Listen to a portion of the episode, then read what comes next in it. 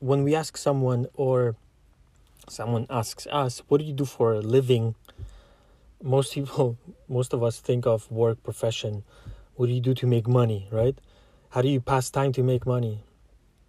Being creative or whatever, not necessarily just a job, but it could be your passion, something that you love.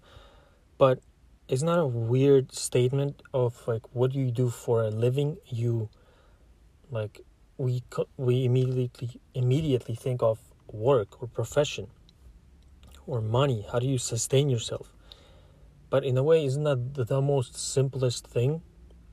Is just to sustain us. If we don't need much, it becomes kind of easy. But then it's much more important to find a way to be creative and explore and do something interesting, something that we truly care about something that we think is important, not just for us, but maybe for for humanity, for people, for our village at least, you know, not just. It, it's kind of scary to think that most people think that way. Like, what do you do for a living?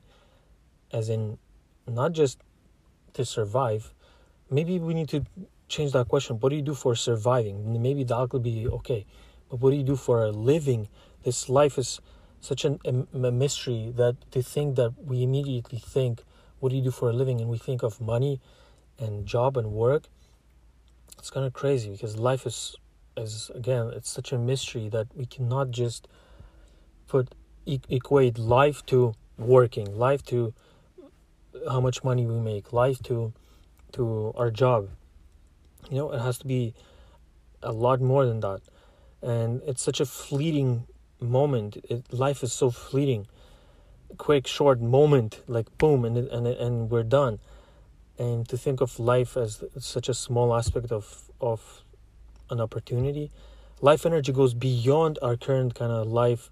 So in a way, we have to live this life as best as we can to have an amazing, hopefully, uh, experience, something that we can remember, something maybe that other people will remember us for, and we gonna share that experience.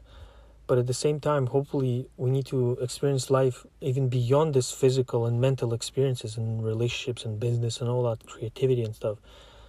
I hope that that becomes more and more possible for more and more people because it's about time we answer those kind of big life questions experientially and not just philosophically not just like in a way religiously of like going by the book everything is by the book but truly feeling and experiencing something something deeper within ourselves and having a certain practice that answers those big life questions. And again not not in a negative way of what's the meaning of life not uh, what's the purpose why am I, like not in a negative connotation of those of those big life questions but just being in awe of this experience of this possibility and what's what's possible. So when someone asks you what do you do for a living? Try to avoid answering about your job about your work and try to figure out that what what how and why you're truly alive which is a crazy thing to to think about. And it's uh it's a crazy mysterious process that we cannot just equate what do you do for a living to our job work etc